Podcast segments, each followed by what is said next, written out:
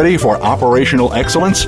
Welcome to the Visual Workplace, work that makes sense, where your host and Visual Workplace expert, Doctor Gwendolyn Galsworth, shares powerful visual principles and practices to optimize your operations and make them safer, faster, better, and far less costly. The Visual Workplace. You can't get to excellence without it. Now, here's Doctor Gwendolyn Galsworth. Hello and welcome. Welcome to the Visual Workplace, Visual Workplace Radio. This is Gwendolyn Galsworth. I am your host on this, our weekly radio show about letting the workplace speak. And in each of our shows, we explore and describe and celebrate the principles and practices of the visual workplace, the concepts and the tools and the methods, the people and the results. We celebrate the technologies of the visual workplace and how they help us let the workplace speak. Oh, wonderful. And we get wonderful cultural alignment, robust spirited employee engagement on all levels of the enterprise, not just value-add associates, not just the G M, the C E O, but everyone.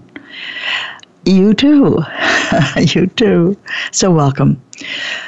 I want to encourage you to drop us an email if you want more information about the work that I'm doing, to visit our website at visual workplace dot com.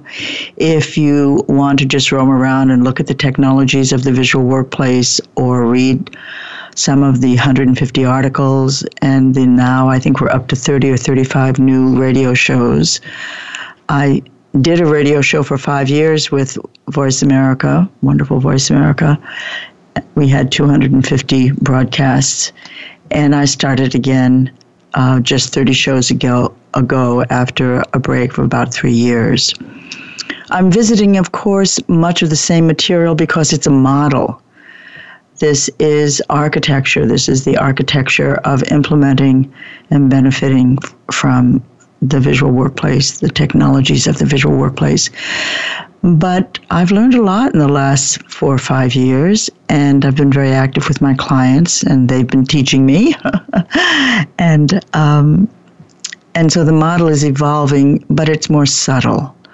I hope that if you listened uh, four or five years ago, that you'll come back, that you're back again, and uh, listening in, indeed with your own fresh ears to the new or the uh, refined, the more refined approach. This is what I find, that it's just getting more and more subtle, but also more and more robust.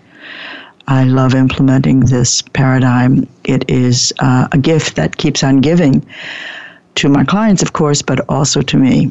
It's one of the marvelous things about workplace visuality, because it is about meaning and language. It has the ability to teach the user, to teach the user about him or herself, but also to teach the user how to go further in this visual language that we call workplace visuality.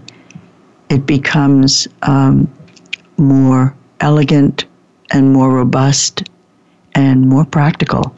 It's funny how those things can go together, elegance and practicality. But in fact, in visuality, they do. If you remember, it's about the translation of information into meaning, the translation of information into devices that embed that information into the living landscape of work, so that we can pull that information to us when and as we need it, because it resides as a visual device that we ourselves have designed, mostly I-driven, mostly me, mostly you, getting the workplace to speak in a language that we can understand because we have made it so.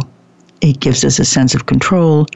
It gives us a sense of stability. This is real stability that we can build on and we can relax into. We can relax on the outside. We do better work. We can relax on the inside. We're in a state of flow. And as we relax into that flow, actually, we grow. Not only does the workplace grow, but we grow because of this, well, some people call it control. And I like to think of it as because we are in a very sturdy flow. We know our way. We have made that way. So welcome. We are continuing today. Uh, I, I needed to give you the um, address for our email, radio at visual workplace dot com. radio at visual workplace dot com. Send your questions, your comments, your stories, your photos. Ask us to do a particular show. We will definitely consider it. That email is dedicated to you, and we invite you to take advantage of it. It's a direct line. It's a direct line. So today we're going to be continuing my series on visual leadership. In our last show, we left the executive construct. We went through the elements of executive leadership. What is that new identity? I'll repeat it in just a moment. And then we moved over to what are the tools that will help me as a leader, as an executive leader, build that identity and do something other than demand and control or other than um, manage. What is the alternative to being an executive manager? Even though I have a title of C E O, how do I actually become a leader? We've spent now seven, we're on, this is our ninth show on visual leadership. So we've spent eight shows on that. Most of it was on the executive. Today, we shift over to supervisory managerial leadership. And I make that distinction. I have executives in one category with a specific identity. They are in charge of defining, publishing, promoting, requiring the corporate intent. And supervisors and managers are in charge of operationalizing it, making that alive, making that actually be part of the work, be an outcome, operationalized. We're going to move into the tools that help supervisors and managers. And I also want to mention, as I often, often, often do, that I group managers and supervisors under a single title or label, and that is supervisors. I want to kind of ratchet it down rather than ratchet it up. That when I talk about the supervisory identity, the supervisory tools, they are equally for managers. It's one and the same in my book, because managers and supervisors are in charge of operationalizing the corporate intent.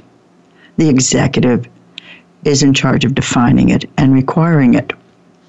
So let me just review, and there are three tools that go for the supervisory um, skill set. So I'm going to just go through the identities again, and then I'm going to name the three tools for the executive, and then I'll name the three tools that we will begin today for the super for supervisors. So if you, may I remind you, or if you will recall, the old, the traditional identity for executives is demand and control. Insist on and get actions or responses because of your position or authority. Demand and control. We have replaced that, that anchor element with the term lead. That's where we're going instead of demand and control. It's not a sharp transition. It is a transition. You have to kind of morph your way over to, if you're currently the same person who's going to be there in one or two years and you want to be a different kind of leader, then you morph from. And the template or profile that you're shooting for is the following. And I want you to imagine now a hexagon as a shape. It's pretty important for you to get this image. Oh, and by the way, one of the things we said to you is if you want this image, just send us an email. We'll send it to you. It's at the moment a little bit tricky to get this on our website, and we would rather not wait much longer. Probably in another three or four months, we'll have it on our website. We have meetings about this. You would think this would be easy by now, but nothing's easy. So we want to get it to you if you want it. So here's the template for the identity profile, the behavioral shifts for the executive. Imagine a, a hexagon. That's a six-sided um, element. and imagine a hexagon that has in the center of it a hexagon, a small one, and it's surrounded by six others. So there are seven elements here. The center hexagon is, I call it the anchor. What is the substitute for the what used to happen in the past for what now is the new vision or the new identity of a leader, and I say a leader of improvement. Early on in this series, I talked to you about where that term came from and why it has been so fiercely important to me. It was a revelation when I discovered it, and it has continued to inform my work throughout. So you have seven hexagons. It looks like a flower. It looks like a daisy with the six hexagons on the outside like little petals, and then there's a center yellow button. That's the anchor element. We exchange the element or the uh, behavior called demand and control, insist on and get actions because of your position or authority, with lead. That is in the center. That's the yellow button. And then around it, the profile for corporate leader on the executive level, level it goes to twelve o'clock now. So center is lead, and then twelve o'clock, decide. two o'clock, align. So we're going to go around, okay? Decide, align, inspire, drive, verify, grow. Those are the six petals around the center petal called lead. But the big shift is saying, I am no longer about demand and control, insisting on getting this and getting that and pushing and pushing, pushing. I'm going to change my spots. I'm going to be a leader of improvement on the executive level. And my central informative behavior is I'm going to learn to lead. And leading is deciding. Leading is aligning, taking responsibility for that. Leading is inspiring. I need to inspire others with what I decided. Leading is driving and verifying. That's where your metrics come in, your K P Is on a high level. And I have to grow the company. Okay? So that's the executive side.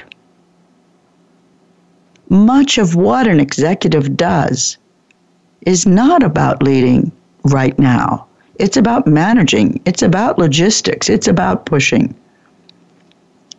And that never really goes away entirely.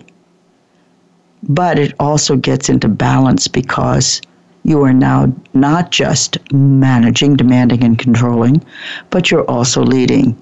And the control part will slowly fade as other parts of your organization grow and stabilize.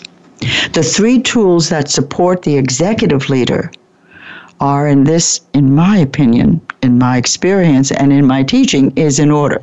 The first is the Operation Systems Improvement Template, shorthand O S I T. For obvious reasons, it's a mouthful. It is your house. It names the horizon and the components of those horizons, of that horizon. So you know what you are doing and what you are about, and you know what your company is, and you know how to communicate that. The work of doing that is very often for the new leader perplexing because they seem to be very simple questions. Customer, vision, mission, and then by then you're all mixed up. But in fact, I think it's important to feel the discomfort of your mixed upness so that you get it straight and get it right. I think it's very important for leaders to articulate to themselves what they want as a horizon. Even if corporate tells you, you've got to make it your own. Anyway, there's endless shows on that. So, first tool is to articulate that house. The second tool is the X-Type Matrix, which is a way to operationalize the journey to that house through projects and through targets linked to those projects, outcomes that you are determined to achieve, the people who will populate, resource those projects, and a prediction about the money that will be made, the money that will be saved.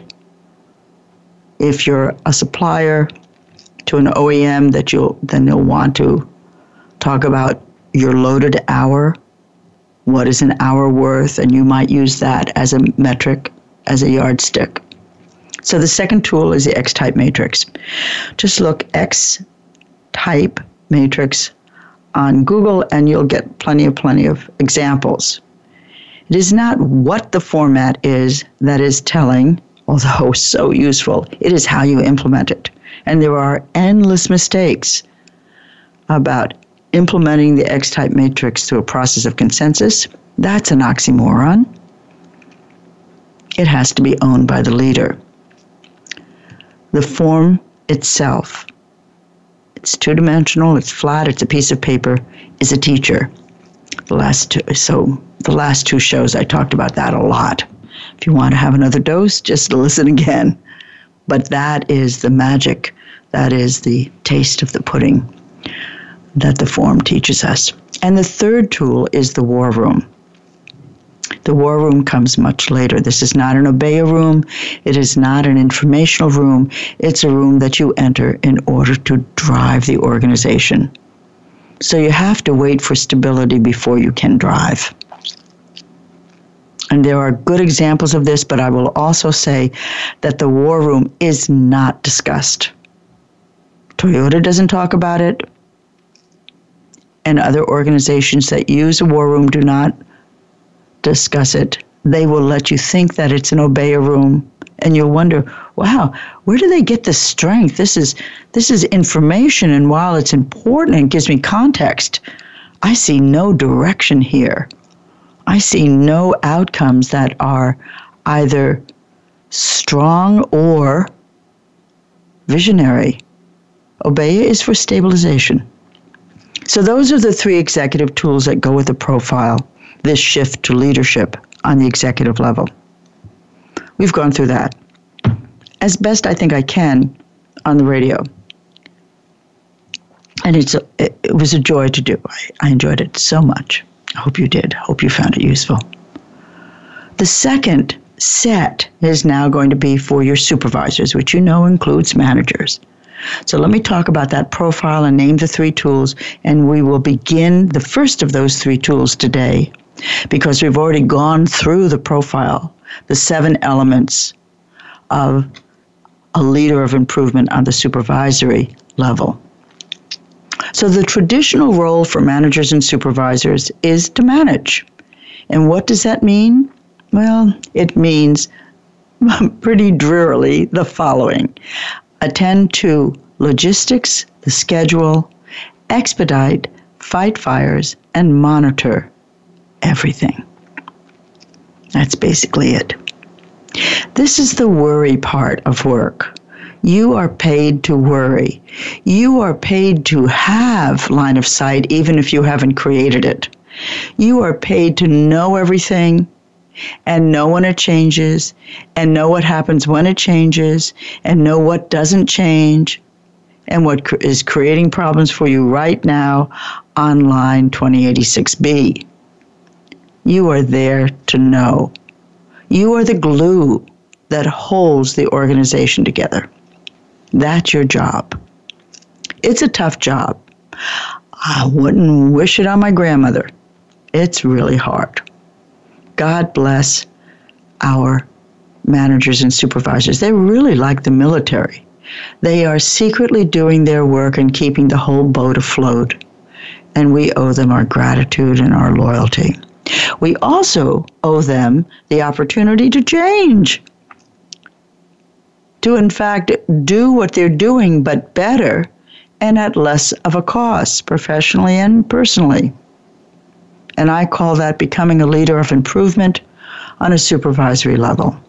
And here's the substitution. Here's our daisy, our seven hexagons that are going around with the yellow button in the center of the daisy and then six petals, starting with the anchor. To improve, to improve. That's the job of supervisors, to improve by attacking waste, to improve by increasing value. That is the anchor element of this new job description. This is what your purpose is, we say to these fine people. This is the elevation. We want you here for your improvement muscle. And if you don't have the muscle, we'll help you build it. And what does that translate into for your department? Because now we're segmenting not the company, but manager or supervisor of a department or a cell. The field is still very well defined, but it is a smaller field. And you have many of them, and that's where the complexity comes in. So the six elements of becoming a leader of improvement for supervisors, anchoring off of improve, is stabilize, measure, target, problem solving, I beg your pardon, problem solve, coach, and model. I'll say it again. Improve in the center, that's your anchor. And then we're going clockwise from twelve o'clock. Stabilize, measure, target, problem solve, coach, model. You have to make, a, a, you have to morph from, from your role as manager, expediter of logistics, warrior, firefighter, monitoring everything to that. You have to learn how to do it. We talked about that. And the three tools, and it just happened to be three. I didn't plan it that way, but it happened to be three that I name. I name these three tools as being indispensable for a supervisor of uh, as leader of improvement to do just that. The first is visual displays, visual scheduling. I'll say more about that. But it is a board, and it is interactive, and it is responsive to the truth as the truth changes in real time. It isn't just a report that you slap up against the wall, some laminated sheet with numbers on it. It actually is your mouthpiece and your listening wall. You listen to it. You watch it. You design it. So visual displays, visual schedules. That's number one. Number two is metrics joined with a problem-solving format.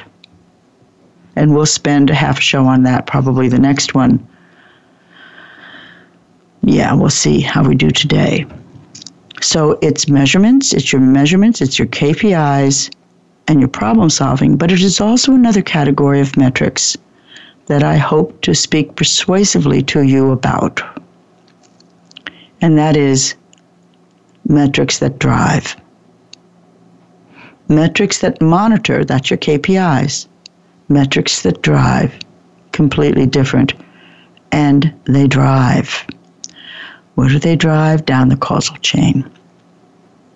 This is going to be your life for a long while. You're going to be living in the causal chain, and it will be so interesting because the structure, the architecture of visual leadership enables you to examine that causal plane, that ca- causal chain, and to change it.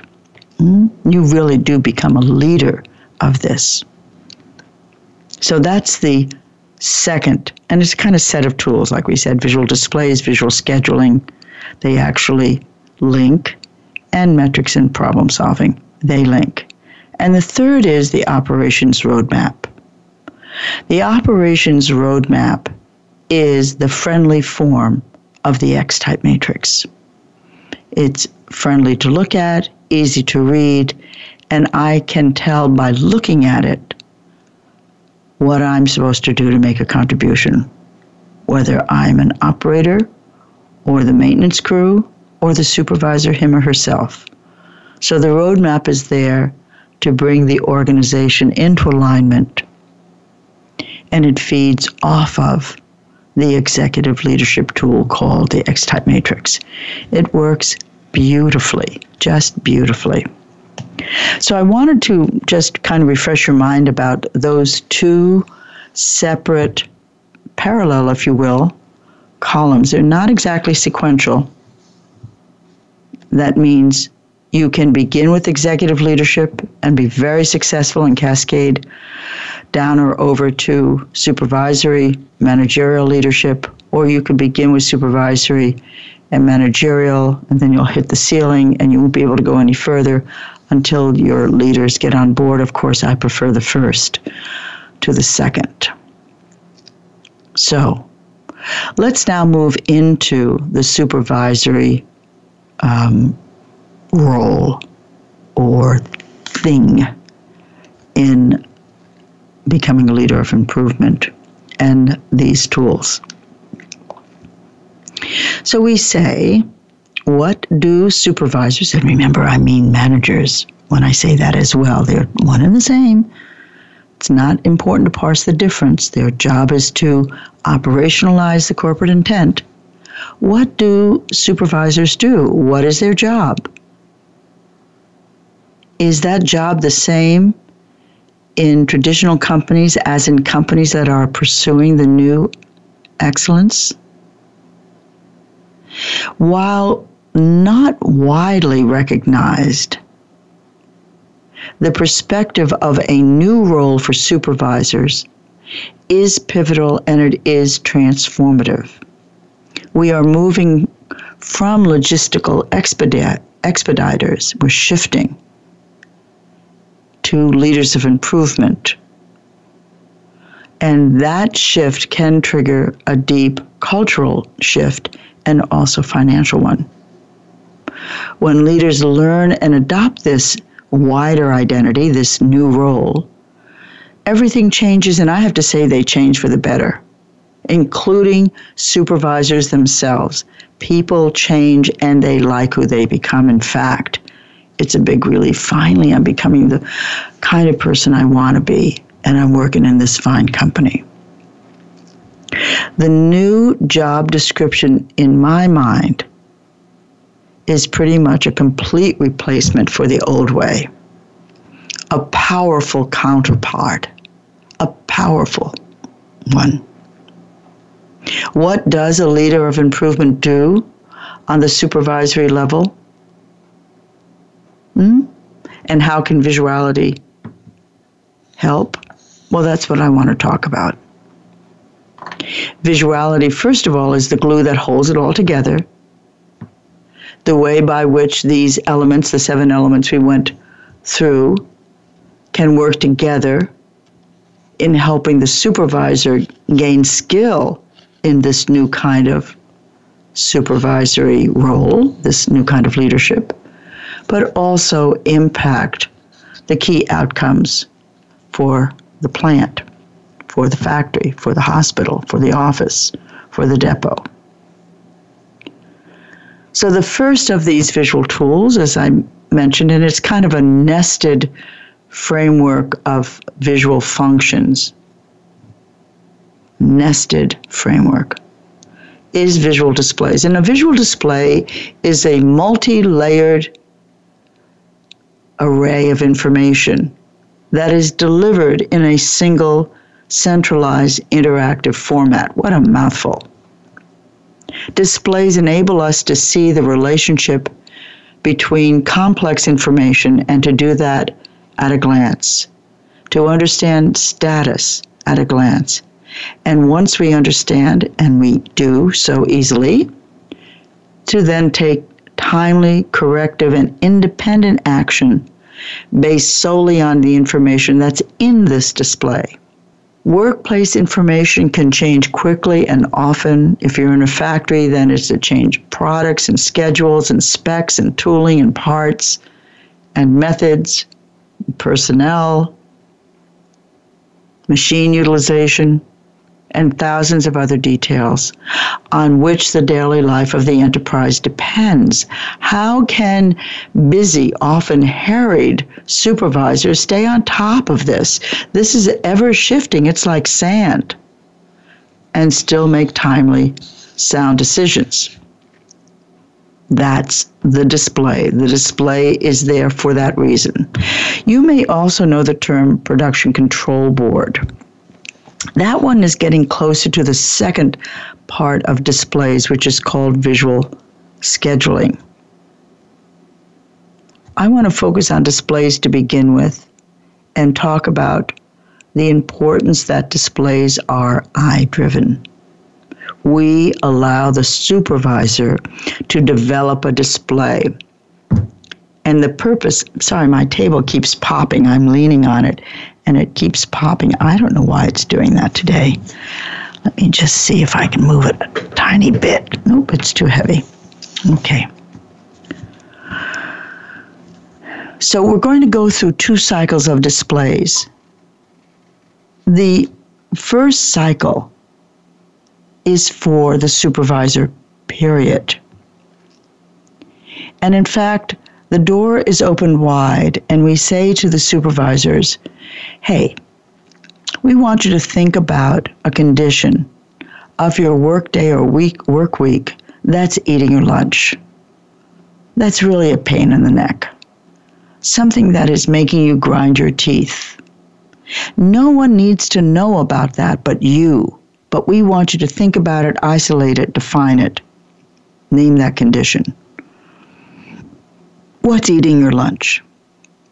Now what we want you to do, and it's and by the way, this is where we use the need to know question. What is it that, that you need to know that you don't know in order to do your work?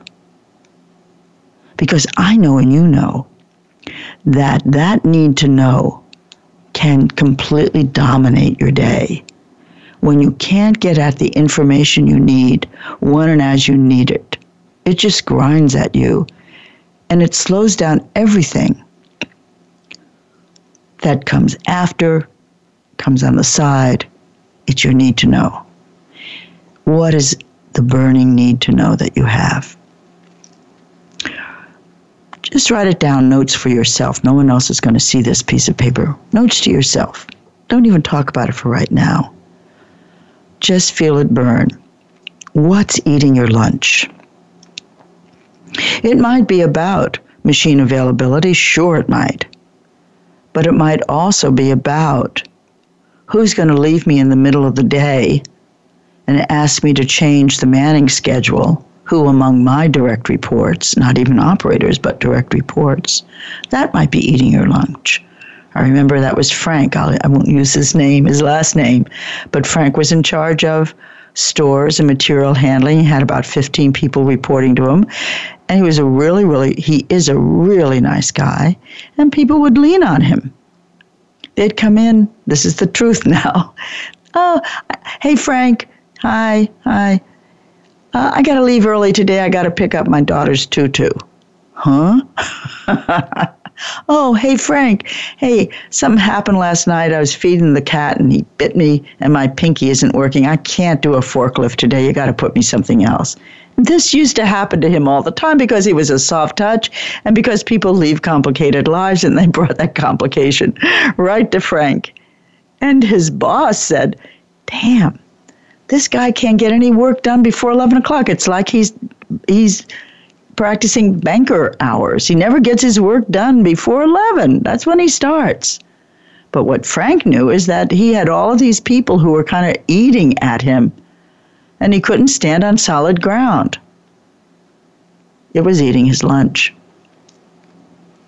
Another gentleman, oh, this was incredible, happened to be in the same company. Couldn't get people to share information during the morning meeting. He was a production chief. And the meetings just became, you know that word that begins with B? They just became complaint, complaint sessions. And, and there would be twelve people in the room and would never get past person six, because by then the complaints had built up and were so detailed that we ran out of time. And this was every day at nine o'clock. It went on for months.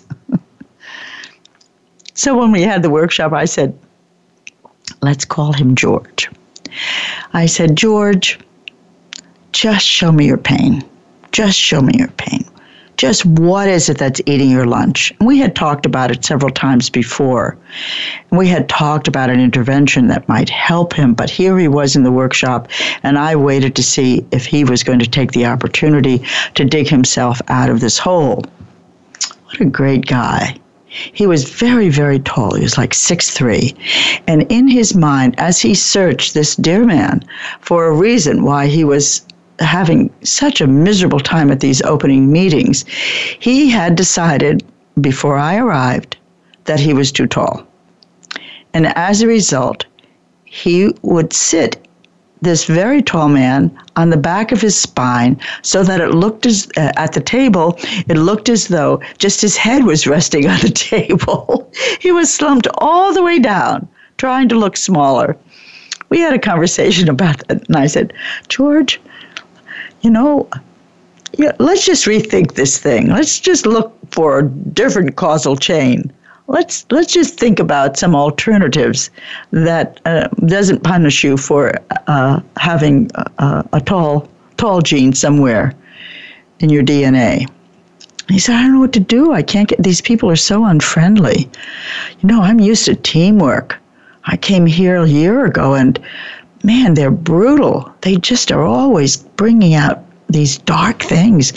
I don't know how to handle it. I'm going to get myself fired if I don't figure this one out. Yeah, yeah, yeah. I, I know it's a bit of a problem. Let's see what we can do. And we talked about it a little bit. I'll tell you what happened. I think I might leave that and uh, as a cliffhanger.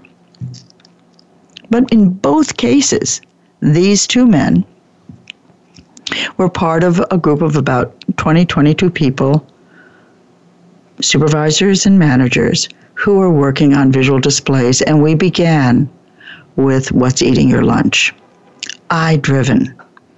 Now, I want to move off to a footnote about this and let you know that they eventually, both men and the entire company, moved to a fierce and determined march through the schedule.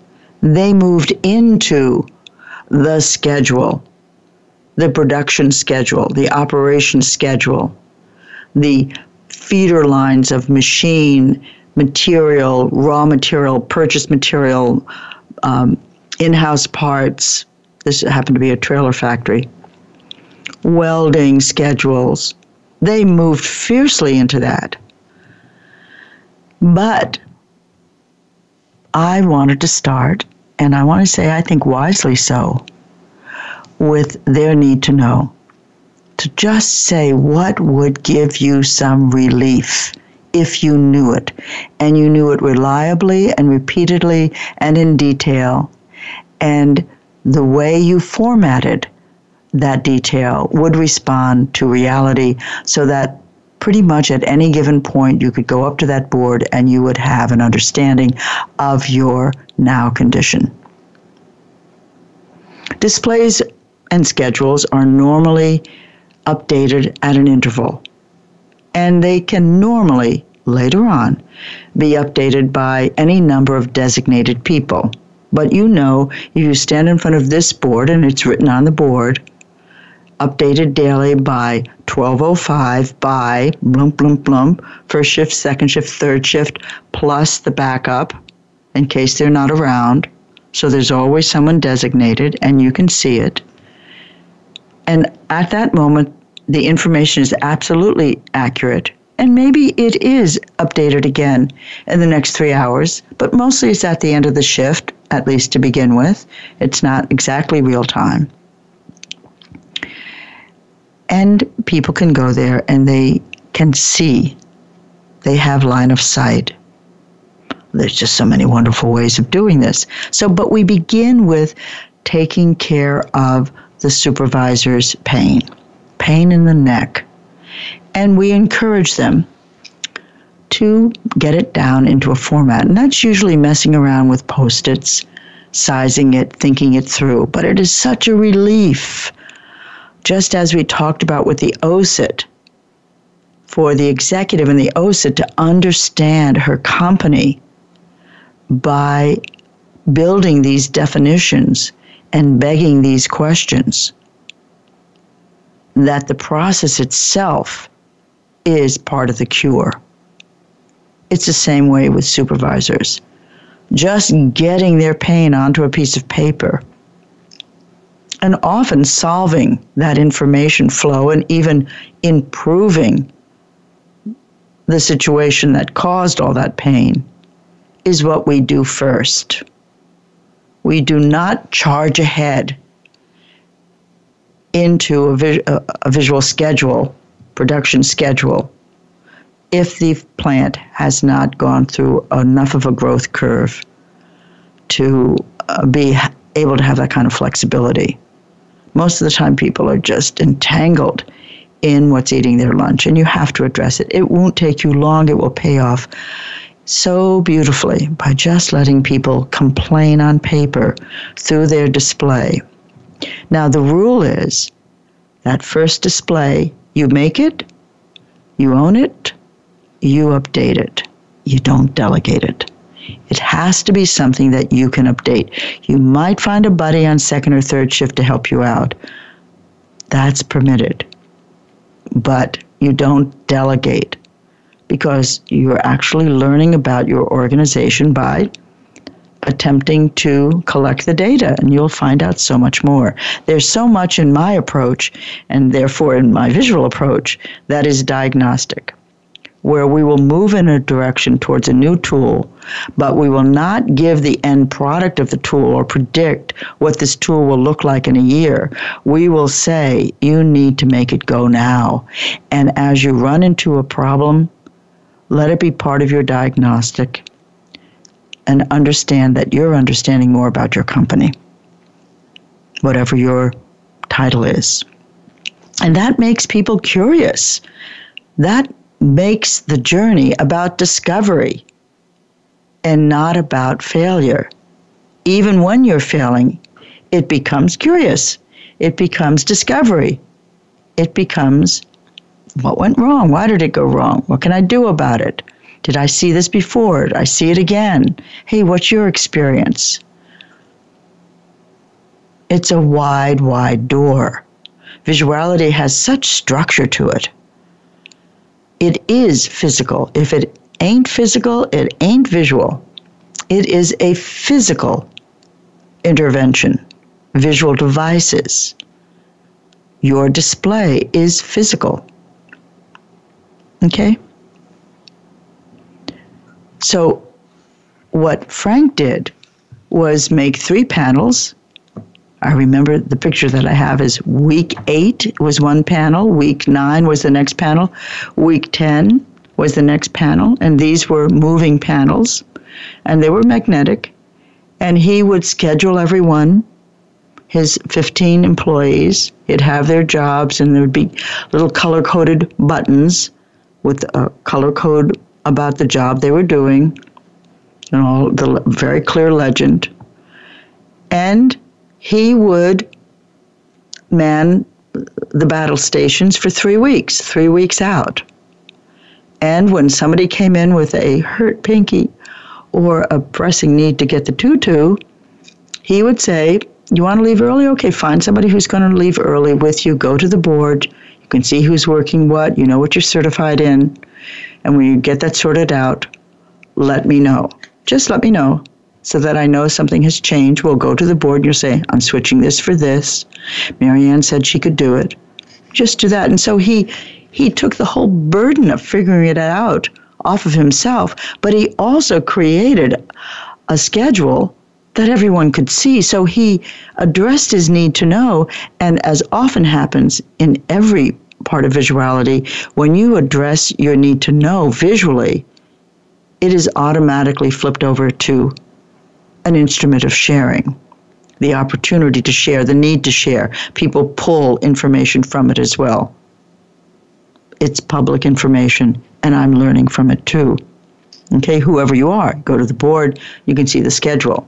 And when he was finished with week eight, he would clean it off, pull it out of its little rudder, and then its little track, I should say, and move it down to become week eleven, and week nine took its place. And he just kept doing that. And he got what he's supposed to get from your first iteration of visual dis- visual devices. He got a sense of control. And you know what happened when he got this sense of control? He began to relax because he felt in control of his corner of the world instead of a victim of it, instead of out of control, instead of stressed out and and stressed in. He felt in control.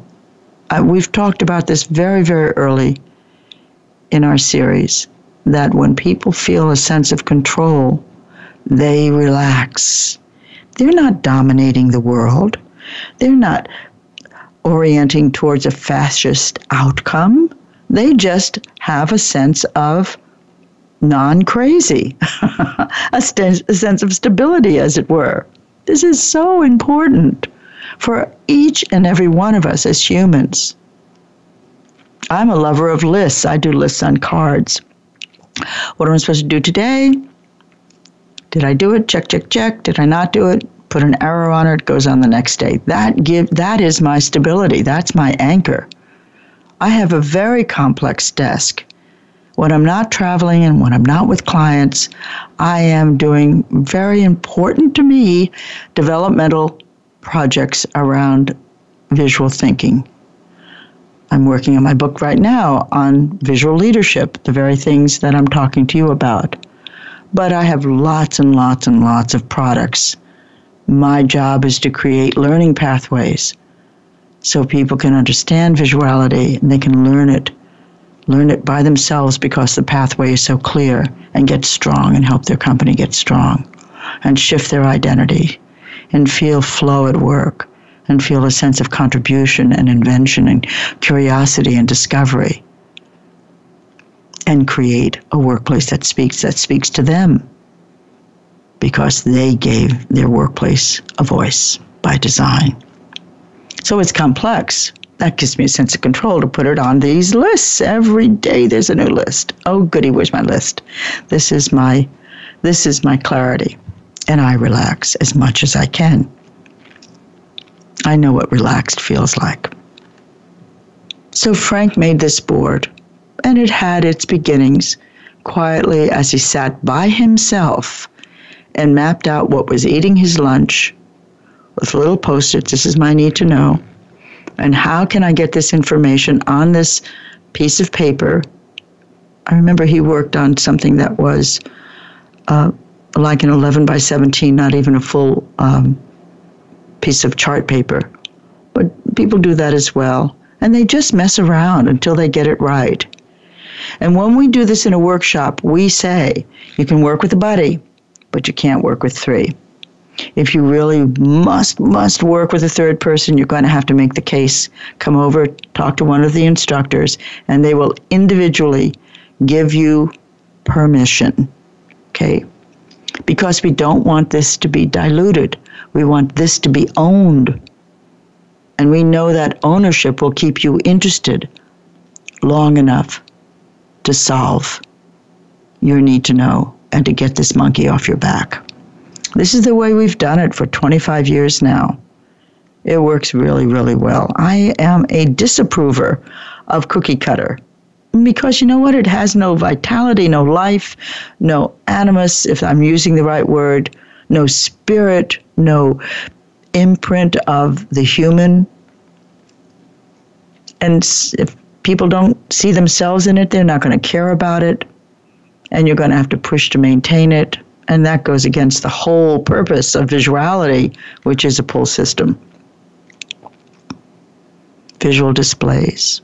For companies making the transition from traditional to the new manufacturing, visual displays are the glue that holds the company together while it reduces in manufacturing batch sizes and implements pull. Displays are indispensable. Among their many remarkable characteristics, visual displays are capable of holding vast amounts of interrelated information in real time for all to see, enabling us to understand the status of a single situa- of a, of a given situation, I beg your pardon, of a given situation at a glance, make sound decisions, and confidently take timely, appropriate, and aligned action. either as a team or as an individual. They make us strong. They give us clarity. They help us relax and find a more complete way to contribute. Now, I've given you an introduction to displays. I want to move on to visual scheduling. I'll do that in the next show.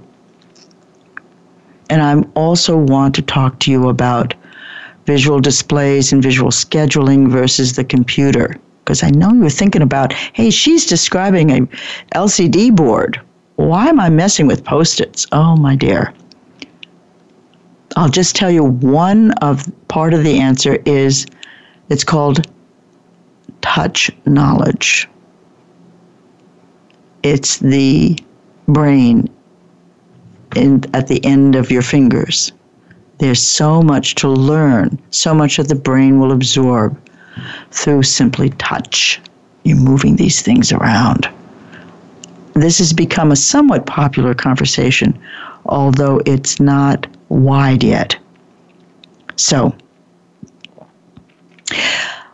let me just summarize a little bit from today to say that visual displays and then visual scheduling, which is when you really do look and control the schedule, you make the schedule speak, is the doorway for mastery for supervisors.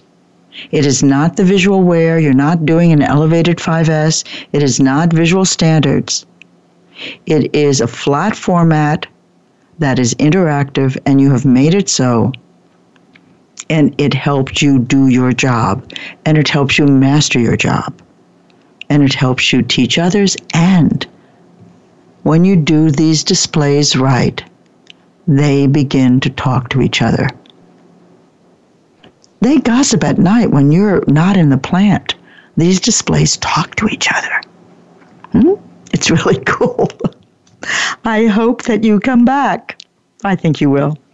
I've had a wonderful time talking to you today about the tools of becoming a leader of improvement on the supervisory level. And we'll talk more the next time. So this is Gwendolyn Galsworth. I wish you a splendid journey to wherever you're going. And I hope that visuality is a part of that journey and that you're very, very successful. We'll talk the next time. Let the workplace speak.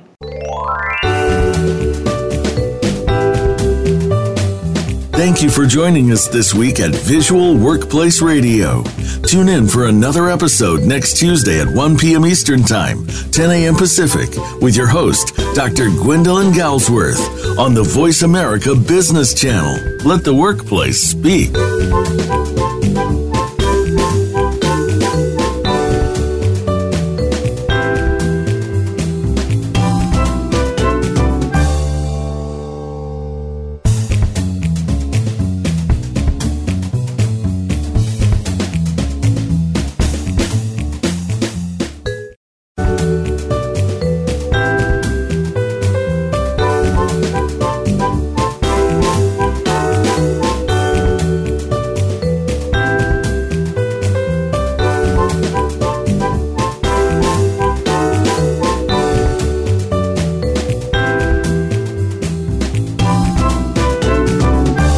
Appreciate your joining us this week for The Visual Workplace, work that makes sense. Please tune in for another episode next Tuesday featuring your host, Doctor Gwendolyn Galsworth, on the Voice America Business Channel. Thanks again for listening.